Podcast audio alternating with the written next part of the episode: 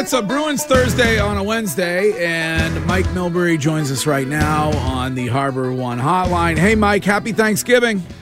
Yeah, thanks. Feels more like uh, Christmas. It's so cold out there this morning. You hanging around? Are you traveling, or what's the? Uh, I'm I'm hanging around. I got my my last two of my brood are uh, at BC. They came home for the break, and uh, got a couple other kids and grandkids coming down. So it won't be as big as it normally is since we moved a little distance down here on the Cape. But we'll have a a good dozen or so people. Looking forward to it. I'll keep with the theme uh, with regard to those that we have on the show. If you could only have one side dish on the table, what would it be? Ooh, I mean, my wife makes a mean mac and cheese, and I'd have to say the mac and cheese. All right, My man. yeah, I'm telling Yeah. you, mac and cheese is more popular than the, more popular than you would have thought. Yeah. It It's better than the turkey. There's no question. Yeah, Uh, I mean, it's just Wiggy the said little turkey kids was love it. They go for it. They just and they run right to the mac and cheese, and especially I like the little crispy part on top. Mm. Yes. Well, uh, Wiggy said turkey's overrated. It is. It's greasy and it's sort of like gives you gas afterwards too. I don't need to say anything else. As long as Milbury agrees with me, I'm good. I done went over the hockey world. I got the hockey guys on my side. Yeah. Well, I saw you catching a touchdown pass yesterday from Brady on that special. It's kind of cool to watch you, Wiggy. you know, cool. What do you Brady think of- wouldn't be Brady if it wasn't for one uh, Wiggy's ten catches in the snow. What do you think of that so far of the man in the I, arena? I mean, he's pretty on. He's pretty straight up, isn't he? I think he is. I mean, I don't think. I, I was curious to see if this was like self promotion or what it was, and some of the announcing parts are a little weird. I mean, looked like they could have done higher quality announcing, but I, I thought Brady when he comes on, he's like he sort of is what he is, isn't he? You get that? Curtis's lead this morning uh, was that he was surprised by how glowingly Tom Brady speaks about Bill Belichick, uh, as if the two of them have no issue whatsoever. you know, uh, how could he not? I mean, how could they not speak that way about each other? Like for all the things that they've accomplished, whatever happened, I, and I don't care.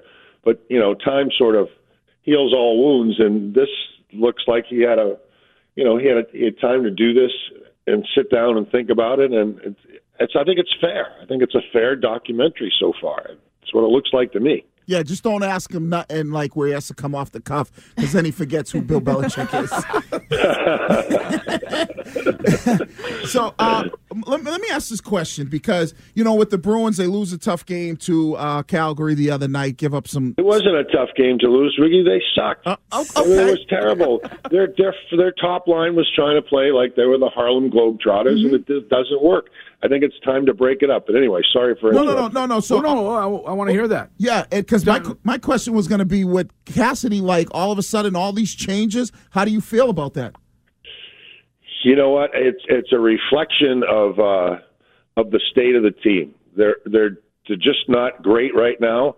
They what they have to do is sort of feast on teams like Buffalo, get the get the two points in the bank, and try to get back to you know finding their own identity, which is we're going to be stingy, not going to give up a lot of goals. Our, our top line is going to do some damage on the power play, and we're going to get some secondary scoring once in a while when we need it. But uh, I think what you're really seeing is that this is not a team that's it's not a contender right now. It's got to make some changes, hmm. but in the meantime, find out what you do best and do it well. But uh, you can see that Cass, Cassidy is now sort of grasping for different combinations, either uh, on the blue line or, or up front, to make it work for the for the short run. But they, they're going to need personnel changes, from my mind. Well, when it comes to the blue line, he sounded somewhat uh, critical of Carlo yesterday when he spoke. I, it, I, I- you know, I, he's not. We talked about this a few weeks ago, I think you and I, but he, he's not the. He, he doesn't seem to be the player that he was. I don't know if it's concussions or what it is. Yeah, I don't know what it is, but when you're that big and you, you're not putting tons of points up on the board, you better be a stout defender. You better be able to just bang some bodies and make yourself known as a guy that's hard to play against. He's just he's just there. He's in the way. Uses his reach a little bit, but you got to you got to show me more than that if you want to if you want to be a, an elite defender. And right now he's just another another guy on the blue line, and that's that's a disappointment for the Bruins. Well, Cassidy was suggesting that it's uh, when he played with Chara that that that, uh, that he was good, Uh, do you think that's an issue for him? That the not having him? Well, the- anybody that, pairing? plays with Chara looks a little better, don't you think? Yeah. I mean, he's a Hall of Fame defender, but um, the thing about playing with a guy like that is you have to find to mold your game around his, or find a way to complement him. And, and Carlo was was he was probably quiet with Char, but but I, I see him as a guy that if he's not being physical and, and playing with an edge, he's missing the boat. And right now he's he's late for that ferry. Mike Cassidy was also pretty criti- critical about Grzelcyk and uh, saying that putting him with McAvoy, he thinks that it could change things around for him. Do you agree with that? Well, let me segue there, and we've talked about this over the last couple of weeks. Isn't this now a trend? I mean, Cassidy critical of all players. Like he's he is.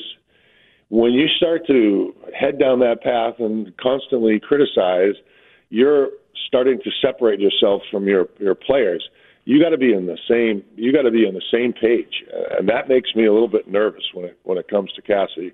Grzelcyk, I guess he's going to play with maybe play with Charlie McAvoy, and that's like playing with Char. You should be able to you should be able to have your game in order when that happens. And Grzelcyk's a good player. He's small. He's going to get banged around a little bit. He's got to use his speed and his smarts to stay out of trouble.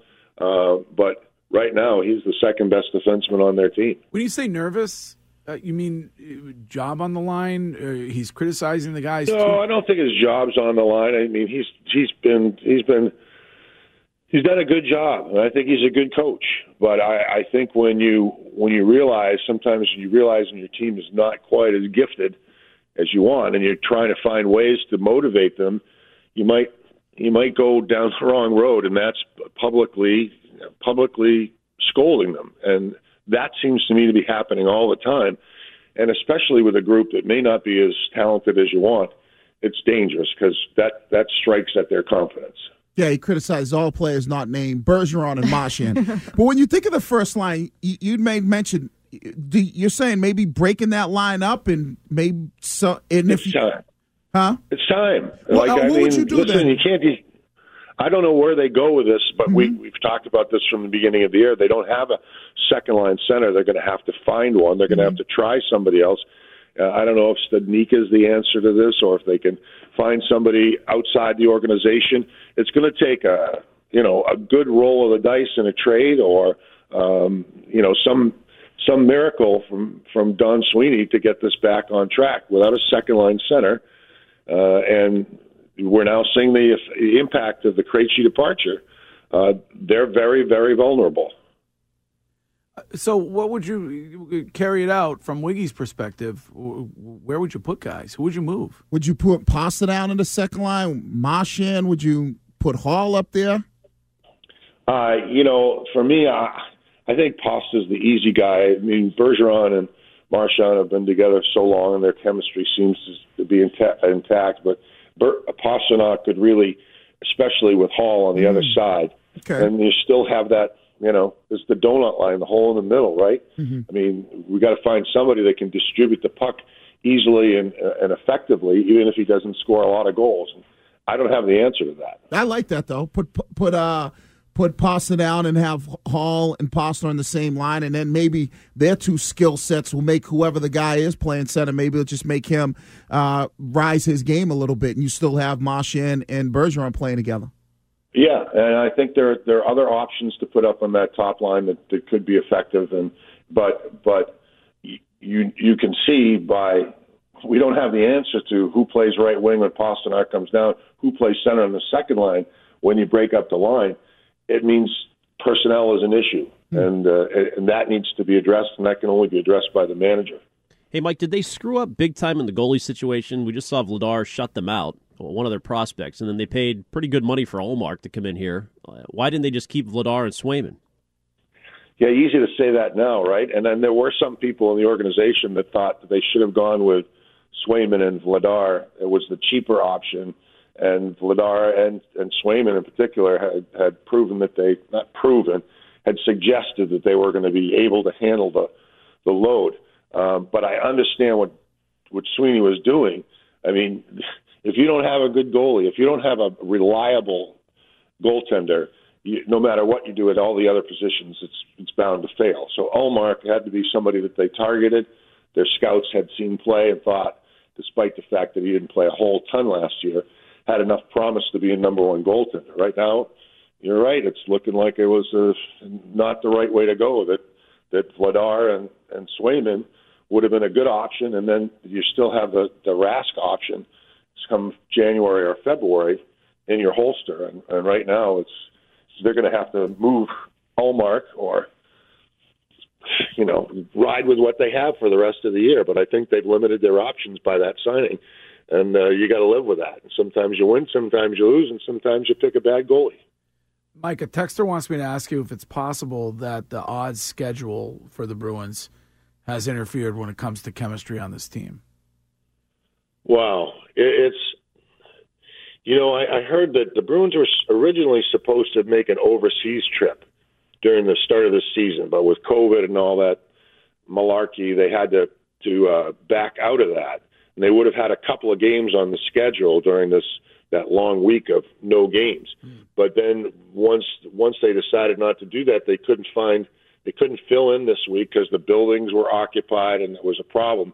But now the Bruins are strapped with with 29 games and 60 days to end the season in, in March and April. That's just that's criminal. I mean, that's just not right. It's not fair, but it is what it is, and they're going to have to use a a bunch of guys from Providence and spread the load as much as they can in March and April, just to be somewhat ready to play when the playoffs start, assuming that that, that they get there. But it's it's a, it's a bad deal for the Bruins, and they shouldn't be happy about it.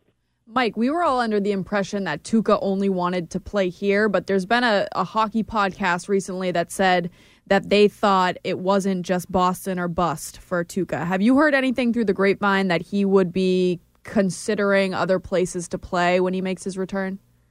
Did you, you listening to other podcasts besides mine? No, I just read other podcasts. I only listened yeah. to yours. I just read. And, and, did you see that I didn't actually plug? I didn't say the name of the podcast, where to find the podcast. I, I, don't. I haven't heard that he's looking at uh, any any place else. But why wouldn't you? Especially if you, you know, you read the tea leaves here. The team's not that good. It doesn't look like they're going to make a deep Stanley Cup run. I, I don't think and he's not stupid either. So perhaps he he might want to go to some team like who you name it, Carolina. Florida doesn't need a goaltender, but Edmonton somebody is... out there that looks like they're contending for a cup, and all of a sudden he can he can play for three months and then the playoffs, and maybe give himself a real good chance to to earn a ring. So I, I as much as he might like to come back and his his roots are here, I, I would I would say if I were him, I wouldn't limit my options. I read Edmonton, but I mean, who knows? Yeah. yeah have you been to Edmonton? It's like it's uh, Buffalo North. they are pretty good, though. yeah, they are good. They they are fun. They are so fun to watch. To watch McDavid, who lost his point streak last night, 17 games is that's a lot of points and a lot of games. With and Draisaitl, maybe he's just as good, if not better, than McDavid. It's a one-two combination that's that's incredible. They still have some holes in the backside, and you're right, it would be a good location for them because they could use a goaltender of Rask's abilities.